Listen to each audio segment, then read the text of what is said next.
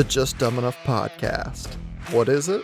It's like bananas to me. And a lot of people are not talking about this. It's a show bringing you experts from every field to explain what they do.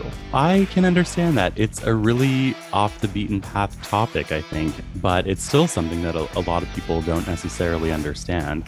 I don't even know if those of us who do this work fully understand it. Also, you don't look or feel dumb in your everyday conversations. When I was young, I just went boldly into everything. It never occurred to me I was dumb.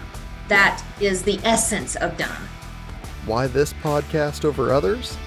Last I heard, it was 2.1 million podcasts. That was a statistic I think I heard. But what separates one podcast from the other?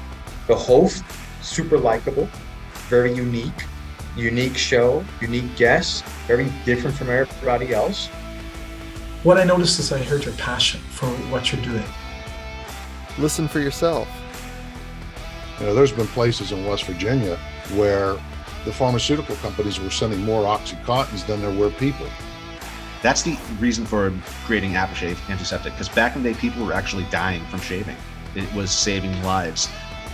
Or those of us that have our studios in our basement, we work underground in a padded room and talk to ourselves out there. Sometimes I get paid for that, which is really cool. Other times it's just for my own entertainment.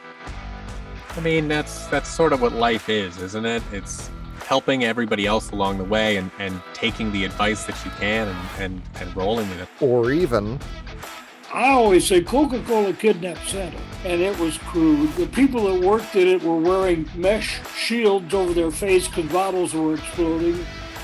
There was like a spate of decapitations going on. So like safety-wise, it wasn't like the most chill place.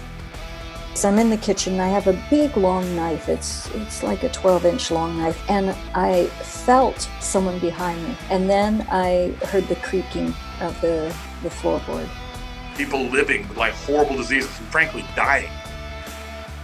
What kind of guest variety do we have? I've recorded now 254 audiobooks. I'm a psychic medium. I'm located in Ottawa, Canada.